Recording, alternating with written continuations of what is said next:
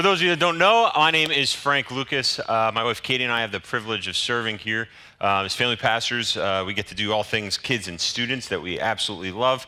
Um, and I just feel really blessed that I get to uh, be able to serve this morning in this way, that I get to share with you as we continue on in our series, Finding and Living Your Calling. It's a teaching series that we've been going through uh, since the end of June as we stepped into this season of transition. Um, and really, the, the, the purpose of this series is that as a church, we would understand that we are all called to something. Every single one of us, there's specific callings on our lives, um, in addition to some unique callings, but we are all called, and every single life has purpose. Every single life has purpose. Every single life has meaning. And when you find your calling and you begin to not only find it, but you begin to actually live it out, you'll begin to experience life in the fullest possible way. It's got a lone page. That's going to be distracting. You'll begin to experience life in the fullest possible way. You'll begin to experience life in the way uh, that God intended since the very beginning of time. And, and so, over the last few weeks, we've looked at some of the callings on your life, some of the purposes, if you will. And I'd like to, real quickly this morning, just recap, just in case you missed a week or two. I know that it's summertime and a lot of folks are traveling. Uh, so, here we go. In week one, we talked about the call to be loved. Every single one of us are called to be loved. The first purpose, the very first purpose, when you were created, God had one call in your life, and it was for you to be loved. There's absolutely nothing you can do to earn it. You do not deserve it. There's nothing that you can do to lose it, and you cannot be separated from it. You are simply called to be loved by God. In week two, I was able to share with you that we are all called to belong, to be a part of God's family, to be a part of His church. And in God's family, this is where you find your true identity. It's where you are supported by others and you're able to lend support towards others. You'll discover your unique value, your, your unique contribution to the kingdom. It's where you'll find protection and where you'll find care from others. And it's also where your life will become productive, all being part of God's family. You're called to belong. Then we heard about how we are called to become. We are called to become like Jesus. We are called to become modern day disciples. And we do this by simplifying our life and being patient, focusing on God and His Word, remembering the reward, gathering a team of people to do life with, receiving God's cheer and encouragement along the way, taking every step with a, an immense amount of intentionality, as well as remembering that what it is that we do not finish, what was begun in us and through us, will be completed through Jesus. And last week we heard from Joy Johnson. It was a tremendous time for her to come back and to share. Uh, she is the chaplain at the uh, Rhode Island Women's ACI. And uh, she talked about how we are all called, every single one of us are called to lead. And I think sometimes we feel that the call to lead is reserved for a select few, uh, but it's not. We are all called to lead. And when there's a door that's open in front of you, we are called as followers of Christ to step through that door, even if we're unsure of what's on the other side. When there's an opportunity that's presented before you, we are called to steward that opportunity well. And not just to lead, but to lead courageously. Again, knowing that what is begun in us will be completed through Christ Jesus. And so this morning, we're going to look at another key purpose, another key calling on your life, and that is this that we are all called to bless. More specifically, you are called to bless through serving. Called to bless through serving. We have the opportunity to bless people when we serve. And it may be physical in nature. It could be lending a friend uh, a hand as they move a washer and dryer. It could be helping cut the grass for a neighbor when they're out of town. It could be taking the trash out uh, for the little old lady in your neighborhood. It could be financial assistance. It could be financial uh, support. It could be financial counseling. It could be emotional in nature. It could be relational in nature. It could be practical in nature. You see, there are a million different ways that we can uh, serve one another. There are a million different ways for us to serve one another. You were created to serve. In Matthew 28, Jesus tells us uh, that out of the 613 commandments, there was one that stood out above all the rest, and that was to love the Lord your God with all your heart and with all your soul, with every bit of who you are. But he also followed up with saying, but the second is equally as important love your neighbor as yourself. We are called to love God and to love others. And one of the greatest ways that we can do this is by serving both God and others. When we serve God and when we serve others, we are, in fact, loving them. And Ephesians 2 says it this way For we are his workmanship, created in Christ Jesus for good works in which God prepared beforehand, that we should walk in them. It says we are God's workmanship. Other translations say you are God's masterpiece, that you are God's work of art, that you are unique. There are no two the same. No one else like you in the world. And you were created in Christ Jesus for what purpose? To do good works. To do good works. And that good works is your service to both God and others. It's your ministry, it's your blessing to the world around you. We were not created to simply uh, be born, to take up space, uh, to breathe, and to be self centered and then die a lonely death. God puts you here in this place, in this moment, on purpose, for a purpose, right now. To make a contribution with your life to those around you, to the world around you, and also to the kingdom of heaven. And we do this through serving. In the scriptures, the word used for service is the same word that's actually used for ministry. I found this to be very unique. Liturgia. It's the Greek word liturgia, and it means service, ministry. How you serve others is actually your ministry. And I think sometimes we overlook the way we serve because, because we think of it as not important. But what if we were to start using the word our ministry rather than how we serve? But if you're someone that has a ministry, that also means that you now become a minister. And I think sometimes we tend to kind of separate ministers from lay people, but yet that's, that's not the case. There are pastors. I feel I'm called to pastor. I feel I'm called to lead in this way and to share in this way. But we are all called, every single one of us, everyone that believes in God is called to be a minister of the gospel of Jesus Christ. In fact, we've all been called to be bivocational ministers. Bivocational ministers. Every single one of us. And when you are a bivocational minister, it means that no matter what you do in your life, you do it for two reasons whether you're a truck driver or you're an attorney, whether you're a farmer or a pharmacist, whether you're an accountant or you sweep floors, whether you serve coffee at Dunkin' Donuts or you stock shelves at Target, it doesn't matter what you do, you do it for two purposes to serve others and to honor God. As a bivocational minister of the gospel of Jesus Christ, everything you do, not just some of the things you do, everything you do should be done for two purposes to serve others and to honor God with your lives. And, so this morning, we're going to look in Colossians chapter 3, where Paul says this. He says, Let the message about Christ in all its richness fill your lives. Teach and counsel each other with all the wisdom he gives. Sing psalms and hymns and spiritual songs to God with thankful hearts.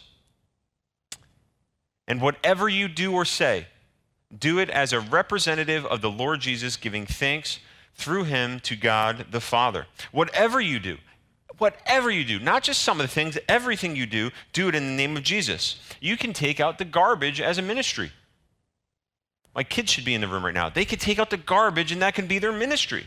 And I think we, look, we skip over this. It could be a ministry. You can change dirty diapers as a ministry. You really can, whether it's at home or maybe it's here in the nursery. I want you to think about that for a second. Sometimes people overlook the power of what they do and when they serve in our nursery. But you know what? When they're changing that dirty diaper and that feels like an awful job, and as a parent, I'll agree, I think it's an awful job. You know what you're doing? You're allowing a family to sit in here and hear the word of God and ultimately have their lives changed by the power of Jesus Christ. Changing dirty diapers has purpose. It has purpose when you do it out of love for others and to honor God. You can cook meals as a ministry. You can clean your living room. You can build houses. You can make deals. You can play with your kids as a ministry. You can help a neighbor. You can even fix phones for Jesus. No one gets that. That's okay. Someone gets it. Thank you. Whatever it is, though, it doesn't matter. Whatever it is, it doesn't matter. You can do it as a ministry if you allow it to be. Everything in your life can become a ministry if you do it with the two purposes of serving God, excuse me, serving others and honoring God. Menial tasks become meaningful when done out of love for God. If there's anything you write down this morning, this is what it should be. Meaning, menial tasks become meaningful when done out of love for God. The mundane, the ordinary, the tedious, the unskilled, what we feel is often done in vain becomes meaningful. What's meaningless becomes meaningful. What's purposeless becomes purposeful when done out of love for God. It doesn't matter what it is, it doesn't matter who it's for. If you're doing it as an overflow of the life change that you've experienced through the gospel and the power of Jesus Christ, it is now ministry. It's meaningful, it's purposeful. And the truth is this the salvation that we receive and our serving are not separate things. They were never created to be these separate things. We're all called to salvation, we're all called to serve. They're interdependent on one another. When you become a believer, when you accept Jesus Christ as Savior over your life, you weren't just called to be saved, you were called to serve as a result of the transformation that takes place in your heart. You were saved to serve. You're a life changed by Christ on purpose for a purpose. And so, what I want to do with you this morning is I want to share with you a few incredible benefits that we get as we serve others unselfishly. And notice I say unselfishly. This is very important.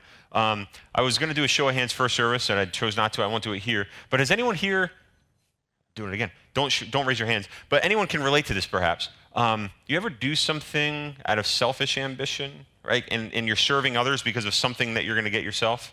Um, uh, let me think of how to phrase this. I think about my kids in this way. Okay? They do some things because I ask them to, um, but then I have to bribe them. Okay? Uh, so we have some pine trees in our yard, and they have pine cones, and I drive a tractor, and they shoot out at things. So I always ask my kids before I cut the grass to go pick up the pine cones, and they don't move. They just sit on the couch, or they keep playing on the swings, whatever it is they're doing. And then I say, hey, you know what? Um, if you fill up this barrel with pine cones, I will get you guys some ice cream barn. And well, nice. Oh. um, but you know what they do? They pick up the pine cones. All right? So it's not, they're not serving unselfishly. They're serving in a selfish manner. They're serving in a way that is self centered. Okay? So we're talking specifically this morning about the joy that you experience when you serve unselfishly, when you serve selflessly, when you serve in humility. When you change the focus from it's all about me to now it's all about them and it's all about God, for the things that you want most in your life will become available to you as you bless others through serving. The first thing that happens is this serving unselfishly will create an immense amount of joy in your life. Serving selflessly creates enormous, tremendous, unthinkable amounts of joy in our lives. But the sad reality is this is that many will never experience it because they're searching after happiness in fleeting things. They're looking in the wrong places. You don't find happiness in pleasure, power, possessions, position, prestige. You don't. Popularity does not bring joy. Success does not bring joy. Sex does not bring joy. Salary does not bring joy. Status does not bring joy. These things are all temporary. And some of them good things, wonderful things, things that God created. They bring momentary moments of they bring momentary pleasure. It's fleeting, but it is not joy. Joy comes from our love of God of uh, a love of God and others and how we serve them. It comes through giving our lives away. I remember as a kid at Christmas, my mother would try to help me understand this idea of giving and receiving. And she would often tell me that it is far better to give than to receive. And as a six year old boy, I had a very difficult time understanding this concept. She would give us uh, about $50 each, and we were to go out and we were to help, uh, we were to do some Christmas shopping uh, for each other, for our siblings. And I remember going up and down the aisles and I was going, I was like, gee, man, I think my sister Katie would really like this Matchbox car. Right? And I, I convinced, I sold myself on this. Like, she really wanted this Matchbox car, right? Um, or my sister Kristen would perhaps really want a Lego set, all right? Um, there was this one Lego set I remember, and I wanted, I had 50 bucks, and it was like 45, and I was like, oh man, she would love this, and she could help me build it. Like, we could do it together. It'd be so cool. Um, but no, my, my parents had to remind me that no, no, no, no, this is here, this opportunity is to serve your sisters. This is an opportunity for you to pick something out for them, not selfishly, but rather selflessly. And, and, then I remember Christmas morning sitting there as they opened the gifts I got them. I think I got them like shampoo and soap or something because I thought they stunk. But uh, I remember sitting there thinking, like, my mom is totally wrong. It is way better to open gifts than to watch them open gifts. All right? Like, I, I was convinced of this, that she was dead set. She, she was wrong, 100% wrong. But fast forward 30 years. I sit now as a father on Christmas morning in my chair with my cup of coffee, and I'm like the little old grandma who just lets her presents stack up, and I'm like, I'll open them later. And I just sit there, and my heart fills with joy as my children open gifts. And just to watch them receive, watch them receive the, the, the gifts that we've got for them and the thought and the intentionality that went behind them. And man, to serve my kids in that way, to love them in that way. It's powerful. It's powerful. That's how God wired us, though, to serve selflessly in Mark, Mark, Mark, in Mark, in I'd never do that. In Mark chapter 10, Jesus says this For even the Son of Man came not to be served, but to serve others.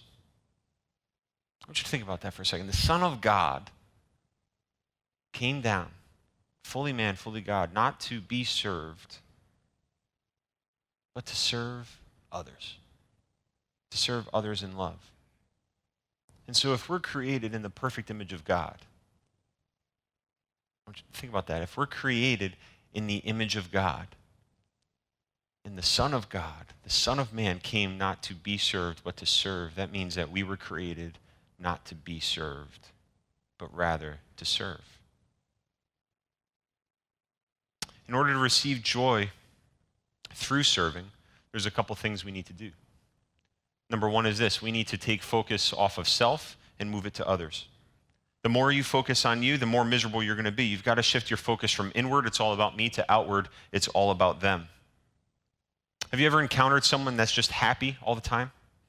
That's just smiling? There, there's, a, there's something about them unique and special. I find more often than not that the people that are like this, the people that you encounter, whether it's at Dunkin' Donuts or the grocery store or here at church or your neighborhood or whatever it may be, um, I find these people are typically the most helpful people. They have a servant's heart. The more selfless you are, the happier you become. The more selfish you are, the more miserable you become. And then the more you focus on yourself, you realize how miserable you are, and then it just snowballs. It becomes cyclical. But the, it's, just, it's just how it is. But the second point is this, is that the other way you receive joy is when you use your unique gifts, your unique gifts to serve others. This past week, I was, I was up on a trip uh, with some students. We went whitewater rafting up in the Berkshire Mountains, and it was a tremendous time.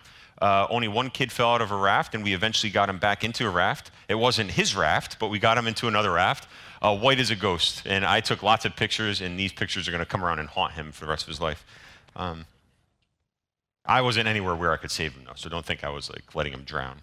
Um, but we came back with all the kids that we went with, uh, which was a plus, and they're all alive, so that's even better.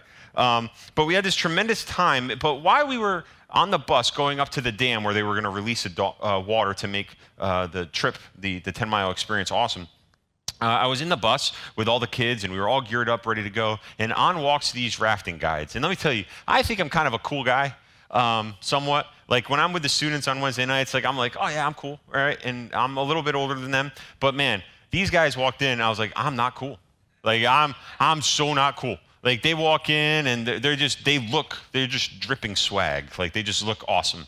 And, and so I'm, I'm, sitting there and I'm like, oh man, I, I can't compete with this guy. I'm just going to let this guy be him and I'll be me and it, everything will be fine. So anyway, Sawyer sits down right next to me on the bus and he starts talking to me. And Sawyer turned out to be my rafting guide, just graduated from college. Pretty sure he has no intention of using his business degree from the college he went to in Vermont. He is definitely going to be a rafting guide for the rest of his life. But when I was talking with him, what I learned was that everything about this guy, he eats, sleeps, and drinks rafting.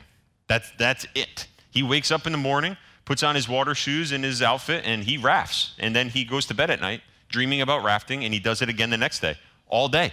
He's sharing trips about uh, time up in Maine and out in uh, Colorado somewhere, and like all these different places. And at one point, at one point in our conversation, he looks at me. He's like, "Frank, I was just, I was made to do this." And in my head, I'm like, "You definitely weren't made to do this." Like in my head, I'm like, you were, you were called to so much more. You know, I'm thinking about teaching this weekend and I'm getting ready to prepare a message and all this. So, like, this, he just gave me this story. And I was like, yes, I'm going to use this. Um, but I was made for this. But you know that feeling though, right? Like when your unique wiring, your unique gifts, your unique skills, you're able to use in a way that furthers the kingdom of God, you're like, ah, shalom, as it should be. This is the way God created me. This is why God created me. This is how God created me. It's a beautiful feeling. It's a wonderful feeling. And in 1 Peter 4, uh, this is what, uh, uh, what is said. It says, God has given each of you a gift from his great variety of spiritual gifts. Use them well to serve not yourself. You see, sometimes we think about these things and, and, we use our gifts to serve ourselves. Right? I'm good at landscaping, so I'm going to go out and I'm going to serve myself by starting a landscaping company. Or I'm good at this, or I'm good at that. No, no, no. Use these gifts. Use what God has given you, not to serve yourself, but to serve others well. Do you have the gift of speaking? Then speak as though God Himself were speaking through you. Do you have the gift of helping others? Do it with all strength and energy that God supplies. Then everything you do, everything. See, when you use your unique wiring to bless others and to serve others, everything you do will bring glory to God through Jesus Christ. All glory and power to him forever and ever. Amen. Each and every one of us has been blessed by God so that we may be now a blessing to others. We're blessed so that we can be a blessing. Blessed to be a blessing. If you lack joy in your life, if you are not happy right now, you need to get the focus off of you and start focusing on other people. Start finding a spot where you can serve, where you can volunteer, where you can give of your time and get absolutely nothing in return. Nothing in return.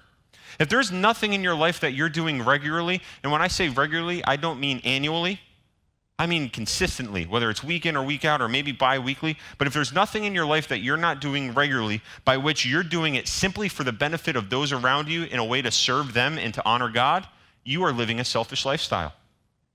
100% you are being selfish. And God did not put you on this earth to live for you. He put you on this earth to, number one, love God and to love others. You were created on purpose for a purpose. You, got, you have to you have to make a contribution, and you can't do that if you're focused on you and not others. So, serving others unselfishly, it will create joy in your life, but number two, it's going to do this it's also going to improve your relationships. If you were to look at every dysfunctional, every broken relationship throughout the course of history, you can boil it all down to one root cause self centeredness. I want what I want when I want it now. And you know what? The other person, they want what they want when they want it now. And when you have those two ideas, what happens? They conflict. It creates conflict. But the more you practice, the more you learn to focus outwardly instead of inwardly, the easier it will become to serve selflessly instead of selfishly. And when you serve others selflessly, a byproduct of that is that your relationships will begin to improve. You'll start to see fruit in the relationships that you have. And we do this by taking on the attitude of Jesus, who came, as you recall, not to be served, but to serve.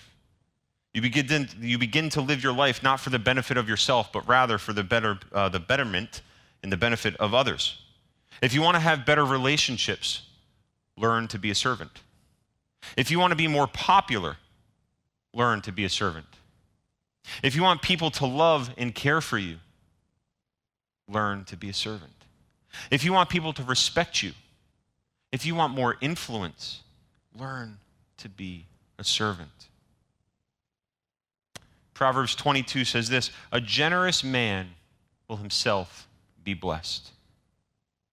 Now, generous not just in the sense of finance, though that's true, but with your time,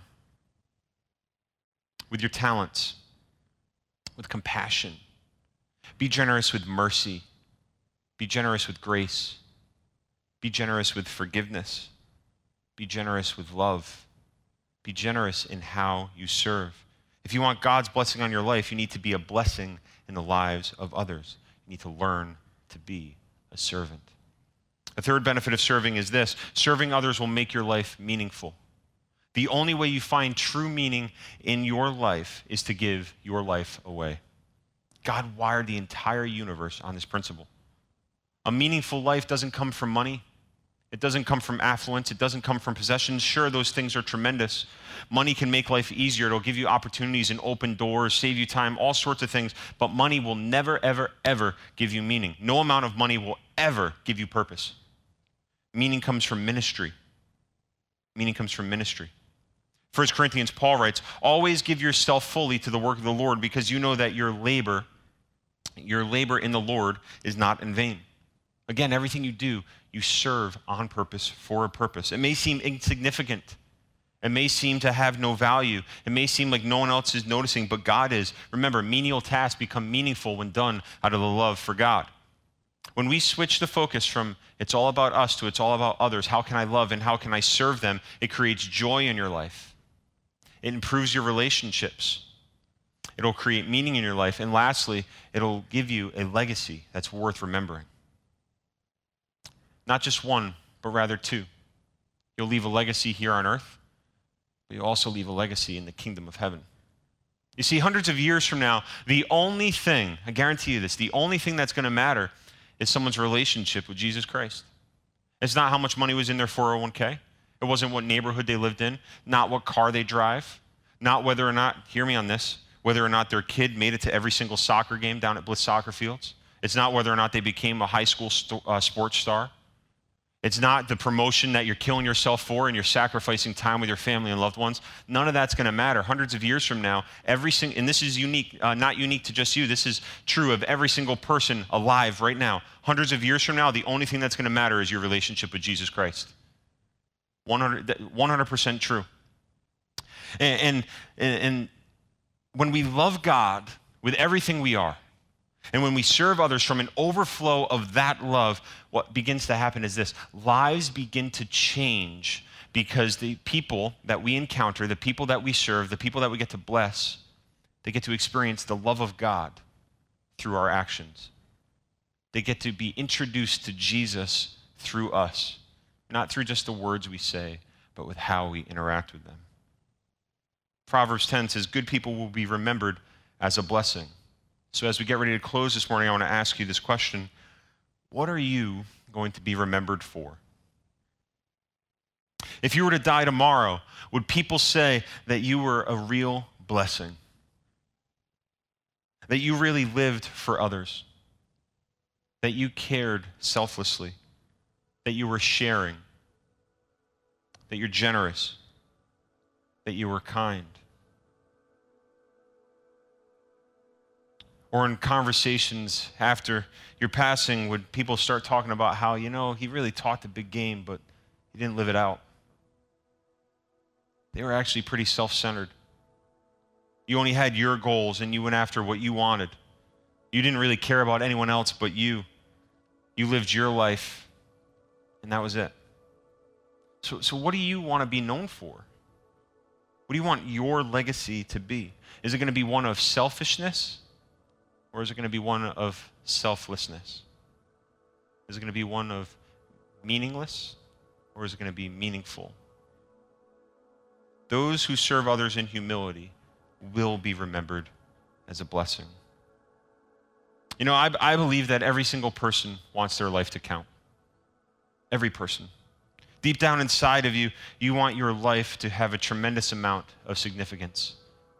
And all the people I've ever talked to, all the people I've ever met, I've never met a single person that said, you know what, I hope to grow up and be completely irrelevant. I've never met anyone that wants to be quickly forgotten. Everyone wants to do something great with their life. Everyone wants purpose.